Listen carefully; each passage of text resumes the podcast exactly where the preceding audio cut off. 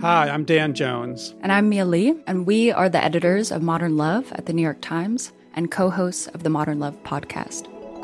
We read love stories for a living. And by love stories, we mean essays written by real people about all forms of human connection. We're talking about everything from first dates to funerals, from sibling rivalries to new love at 85. On our show, we're going to bring those stories to life. We'll hear from the writers and also from the people who are written about. Relationships are the most important things in our lives, and the people that tell us their stories are just so brave, like way braver than I think I am most of the time. Yeah.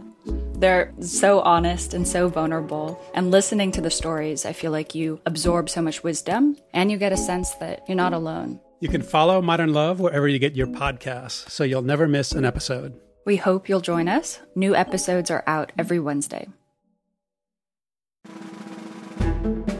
It started with a whistleblower's complaint about President Trump's contact with a foreign leader. I had a perfect phone call with the president of uh, Ukraine. Like, I mean, perfect. Today, I am asking our chairman to proceed with articles of impeachment. I now call up House Mr. Resolution Chairman. 755, impeaching Donald John Trump, President of the United States, for high crimes and misdemeanors. Do you guys want me to say Nicholas, my violin, or can oh, I say Nick? No, whatever you Okay, is that all right?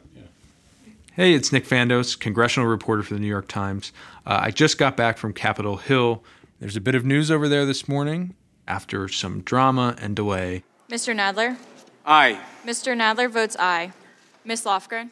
Aye. The 40 members of the House Judiciary Committee have voted along party lines to approve two articles of impeachment against President Donald Trump. Mr. Chairman, there are 23 ayes and 17 noes. Basically, what they've done now is finalize what the president's going to be impeached for abuse of power and obstructing Congress. And they've now voted it out of committee. The resolution is amended as ordered reported favorably to the House. So that sets up an impeachment vote of the full House next week. Without objection, the committee is adjourned. But the latest, what I've been paying attention to these last few days, is what these committee members said in their final arguments in the lead up to that vote starting Wednesday night, all through the day and night on Thursday, and up until the vote Friday morning. Do you believe that we should allow this to go unaddressed, what the president did? Ostensibly, what was there left to say, right? After two months of this inquiry, weeks of debate, the committee that's comprised of some of the most ardent members of each party, they've all made up their minds long ago. But in these last moments, let's be honest. This is about our conscience, the conscience of the nation, the conscience of my friends on the other side of the aisle. They called on one another to reconsider their votes, and many of them did so by appealing to one another's conscience.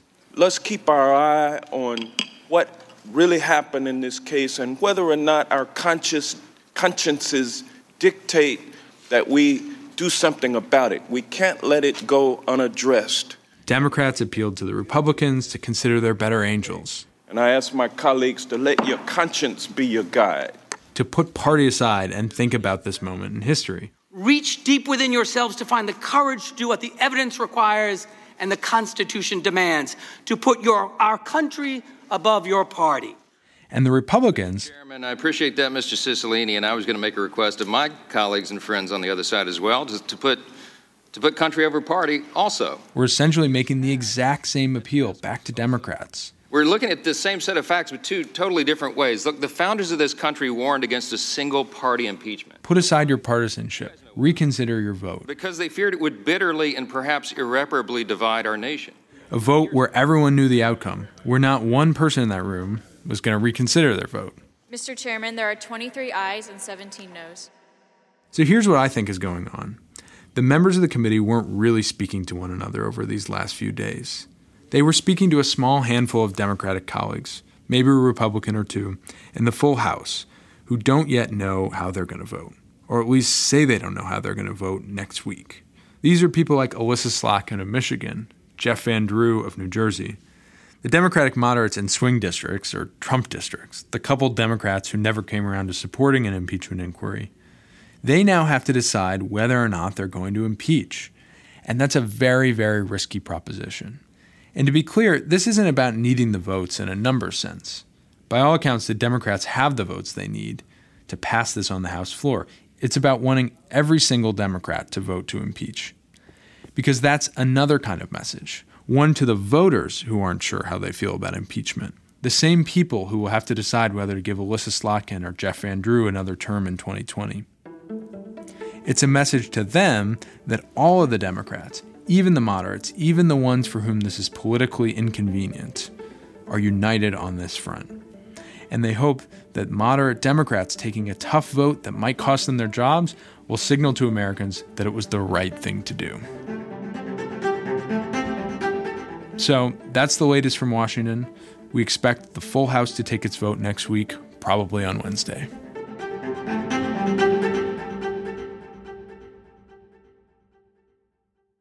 With no fees or minimums on checking and savings accounts, and an app that lets you bank anytime, anywhere, choosing Capital One is like the easiest decision in the history of decisions. That's banking reimagined. What's in your wallet? Terms apply. Capital One NA member FDIC.